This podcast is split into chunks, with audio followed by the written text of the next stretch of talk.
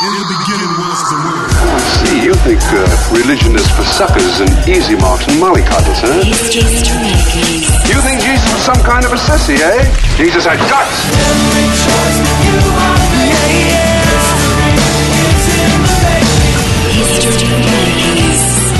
Hi and welcome to History Makers. I am Matt Prater. We are talking to Paul Coleman and Grant Norsworthy from the Paul Coleman Trio. They've just reunited. They've just released a new single which has hit the airwaves recently. I don't know why. Uh, they are definitely uh, some of the best Christian musicians we have seen in this country and all over the world. Uh, you may have heard some of their music on uh, on radio stations. So, songs like "Turn," like "Run." Uh, they even actually had "Turn" was on Oprah years ago. I don't know if you saw that on Oprah. They are absolute legends. Welcome to History Makers, guys. G'day. Hey, thanks a lot. Hey, uh, you said something pretty funny just before. I don't know if you realised. Yeah, But you said, and we're playing the new single. I don't know why. yeah. I don't know why we're playing it. That's good. I like it. That was good. Uh, yeah, I, I, I actually planned that. Yeah. Now, tell us why have you got back together after all these years? What's what's the purpose? What's the reason behind it all? Um, it's really all about the money, actually. oh, come on. It's, um, you know, we're all in financial trouble and we just figured this might bail us out. What do you think? I think it's because you've got a heart for the gospel and you want to get the good news out on the airwaves. Isn't that it? Oh, all right. You're right. no, it's, um, it, it kind of happened um, serendipitously, which I know is a rather syllabic word for a uh, monosyllabic word for a musician, but um, yeah, it was Easter Fest. Really, we've got we've got them. Oh, sorry, I just played the piano. Sorry, I was I was recording something on our album when and I just leant on it. And uh, anyway, um, yeah, Easter Fest are really to blame. They asked us to put the band back together, and then um, well, we kind of enjoyed ourselves. And now here we are releasing a record, a DVD, doing a national tour, getting quite carried away with it. And you have to say, Matt, that uh, you know when we when we had this break that started in 2004, there was this sense, I think, for all of us, varying degrees, that there was unfinished business, more creativity that could come out of us, and more to say, more to sing about, more to do. And I'm so glad we get a chance to do it now. Well, I'm so excited that you- you're coming out. You're going to be playing at Easterfest here in in, uh, in Queensland, doing a national tour. Um, tell us, do you miss home? You guys are both based in the states. Do you miss Australia? Yes. Yes, very. Don't, don't make us cry. What do you miss the No, most? Well, just underneath the food would be my family. Um, so it sort of goes for me: meat pies, fish and chips, and then my mum and dad. Really, I mean, don't tell them I said that, but um, no, we just miss, we miss the people, we miss the landscape, we miss the culture, we miss the food. There's a different pace of life at, at back home in Australia. that I think would suit us both pretty well. But you know, it's good to be here too. We love being in America, and American people are good. They get a bad rap, I think. Don't you think, Paul? Yeah, we're here to love on them because somebody's got to, because no one else seems to at the moment. But we do miss home. I'll tell you one thing I don't miss about Australia, and this might be more of a Melbourne thing, but, but there's just not many freeways or highways in Melbourne, and so every time you go somewhere, it's like this traffic light to traffic light competitive mini Grand Prix with the people around you, and, and, and I'm like, you know, I, it just I get a bit stressed out by it. I feel claustrophobic. There's one other thing I don't miss about Australia. What's that? There's one other thing that sometimes happens when people speak. Oh, like when they raise their voice at the end? Yeah, a lot of Australians, they finish their sentences on the up. I don't miss that. But apart from that, I miss everything. I miss everything. Yeah. Was that a long answer to a really short, sort of uncomplicated question? I just love uh, the way you guys get on. Uh, that's always been one of my favourite things. Like your songs are pretty good, but the way you interact on stage and interviews, you just you, you're good mates. You love each other, don't you? Is that one of the reasons why you all decided to get back together because you miss each other? Yes, I didn't realise how much I missed Grant, but I really did. I think the more I hung out with him, the more I thought, that's what's missing in my life. It's Grant and Phil. And plus, today and yesterday, a very historic thing happened, Matt. You want to know what happened? Tell me what happened. Grant Norsworthy played the acoustic guitar tracks on two Paul Coleman Trio songs because I couldn't. What happened? He just has become a monster.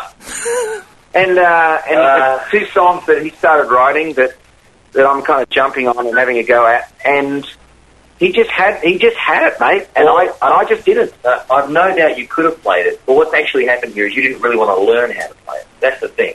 You could have played it. You didn't have You to didn't want to learn. You didn't have to You didn't want to learn them. I was trying to spin it. It's Uh, been really cool. Well, thanks. You know, don't let the truth get in the way of this interview, Grant. All right. You, you've got to. You're just paying too much attention to some of those Bible verses you've been memorising.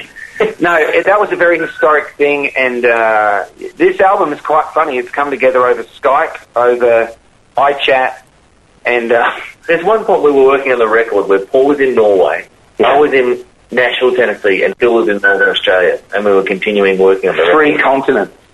It's an intercontinental. A little man on every continent. right, sorry, sorry to interrupt you, Matt. As you were saying. Well, it's great to, for you guys to uh, invite me along to your radio show today. Thanks for having me. Just ask one question and then go have a cup of tea, mate. That's the way it works. Now we do. I do want to get serious here. Um, I was just pre- preparing for this, and I remember when we interviewed you at Easterfest a few years ago, Paul, or recently. Uh, I, I remember you told a story that you were caught up in the middle of the Christian music scene. You were on the road. You were busy, busy, busy. You were sitting next to Mac Powell, who's one of my musical heroes, uh, at the Dove Awards, and you just felt like you had to go home and be with your wife and get away from it all, get and you know, be back with your family. Do you want to tell us a bit about that process you went through and, and you know how you really reconnected back with God and your family in that instance, Well, how long have you got again? mate? As long as you've got. Oh, all right then. Well, um, when I started writing music, it was sort of initially quite by accident, and um, and it wasn't particularly very good. and and but I was writing from my heart. I wasn't thinking of an audience. I wasn't thinking of feeding a family. I wasn't thinking of sustaining a band with children and wives of eleven people and paying for visas and everything. I just was writing songs, and and those songs. Um, are the songs that the record companies and everything heard um, and got interested in us. And they hadn't even seen us perform. And uh, and I I kind of just got I got caught up in my head and I forgot about my heart. And I started overthinking everything and um, just got very, very driven and very off base. And one by one, the relationships, including the relationships with the trio guys, just started to sour. And I didn't really realize what it was. I was just so driven to make this happen. And I realized that later on, realized that my identity was all caught up in it, my validation was caught up in it, and my heart had kind of turned away from God. And, um, and so that particular event that you're talking about was quite a turning point because I, I uh, it was after the trio had split up, and it was the next year at the Dove Awards. And my goal, even though I didn't realise how obsessed I was at the time, in hindsight, my goal was to go out there and show everyone that it really was all about me, and that the Paul Coleman in the Paul Coleman trio meant uh, this is this is the deal right here. And those guys, you know, they're great guys and everything, but I'm the big deal. How does, how does this sound to you, Grant? Some of this is first time for me, man. Yeah, sorry- sorry about that. It's like therapy. Thank Yeah, yeah, no worries. Um, could you make me a cup of coffee? Yeah, sure, mate. Yeah, no How do you- how do you- worries. anyway, uh, back to the story. Uh, this chord would probably follow. And then I went to the double. Oh, oh, sorry, mate. It's, that's the problem is the piano's right there, and I just felt like singing that. so um, that's not going to make it onto the record. um, yeah, so I went to the Dove Awards and I, and I had this publicist that I'd got, and I was getting pictures with Switchfoot and MercyMe and all those guys. But Amy Grant told me never to name drop, so I wouldn't say that. But but I was getting pictures with all these people backstage, and um, and I got this two hundred dollar seat right next to Third Day. So when the camera panned around to there, would be me right there with the guys that went on. We went on the road with, and, and I didn't realise all this stuff just then. But then all of a sudden, I heard this voice in my head: "Let it go, go home." And I thought, it's, well, it's got to be the devil. I mean, why would God want to? I mean, surely he's into this. I mean, hey, this is the big moment, mate. And um, but anyway, so uh, but I knew it was the devil because he had sort of a Brisbane accent. And, uh, you know what I mean? Just Yeah. like that. You know, so he said maybe you should go home. Yeah, yeah. You know. No, not really. I love Brisbane. My wife's from Brisbane, so forgive me. That was just pathetic humour. Um, it was actually really more of an Adelaide kind of accent. Oh, fair enough. And um, yeah, yeah, totally. High floaters. yeah, right. Anyway, so um, so I really heard this voice in my head, and after a while, I realised that it was actually God speaking to me. And maybe you're listening to this, going, "Oh, here comes the religious bit." Well, don't worry, I'm not very religious, but God is alive and He can speak to you. And so, um, and so, eventually, became just so distressing for me that I, I went home and uh, and and realised that, man, I am just, I am really trying very hard here and uh, and through the process, I process I realised that I didn't really trust God very much at all. I trusted myself, and so that was the beginning. There, sort of like 2004, 2005. That was the beginning of a lot of things falling apart that I had built, and and, and I actually joined the Newsboys in the end of 05 for therapy. I know that's sort of weird, you know. I'll let go of my music career for a while and join a supergroup with a private jet. That sounds a little ironic. But the fact is, everything I'd ever done either had my name in it or I was the boss of, and so I wanted to do. I wanted to kind of let this momentum that had been all about me. I wanted to let it fall. So I thought, well, I'll just leave my name behind and I'll just play guitar for this band for a while. And so um, after three years of that, I'd had enough of that. no, I felt like you know it's okay to come back to it, and so I sort of went back to doing my own thing a little bit.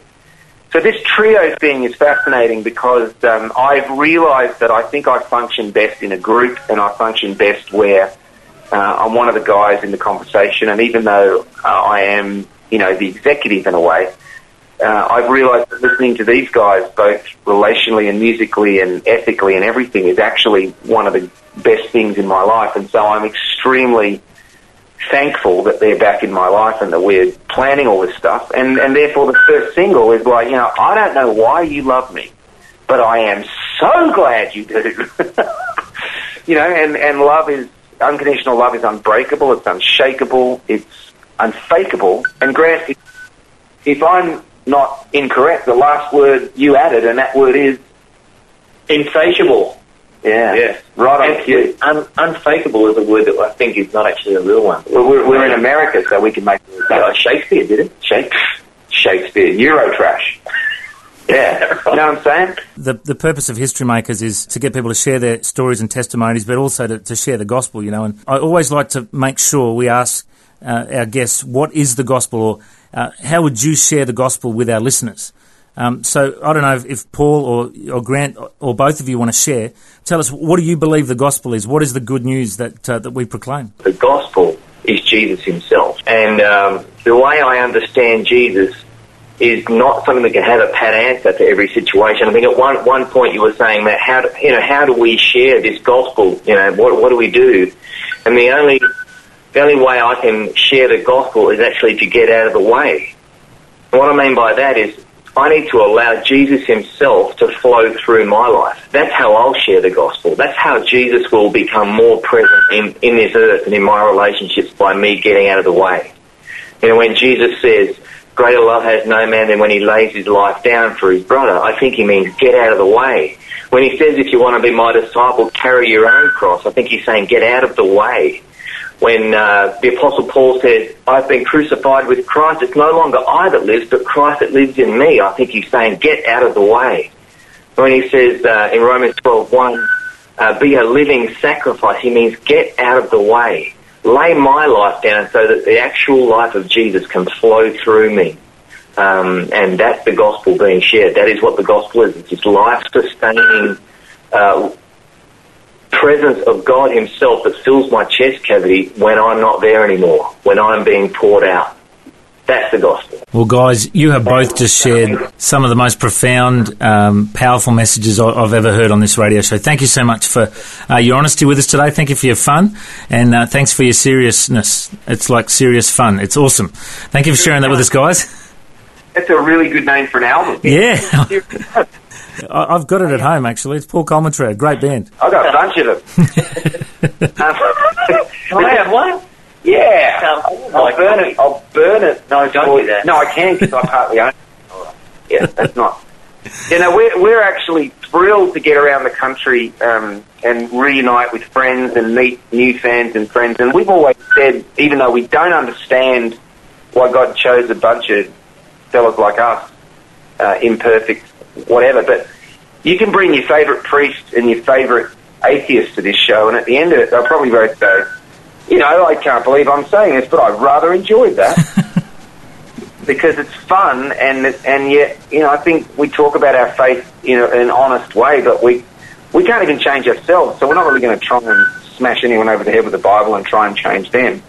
But I know that something happens when we play, and I can only describe it as um, how do I describe it, Grant? It's the gospel, right? Yeah, thanks. That's why it's here. And I get to the end of a sentence and I don't know what to say. But I hate it when people finish my sentences for me. Right. Yeah. yeah. anyway, um, we're going to have a good time, man. We really are. And and it's great that you're doing this um, this radio program. I'm sure there's a lot of people out there that appreciate it. We, we, uh, we want to honour you guys, your, you top Aussie history makers. Thanks for joining us on History Makers, guys. God bless. No worries, mate. mate. Thanks, mate. See you, bye. If you'd like to download this interview, just go to www.historymakersradio.com. And also, you can make a donation if you'd like. I'm Matt Prater. Have a great week. History Makers.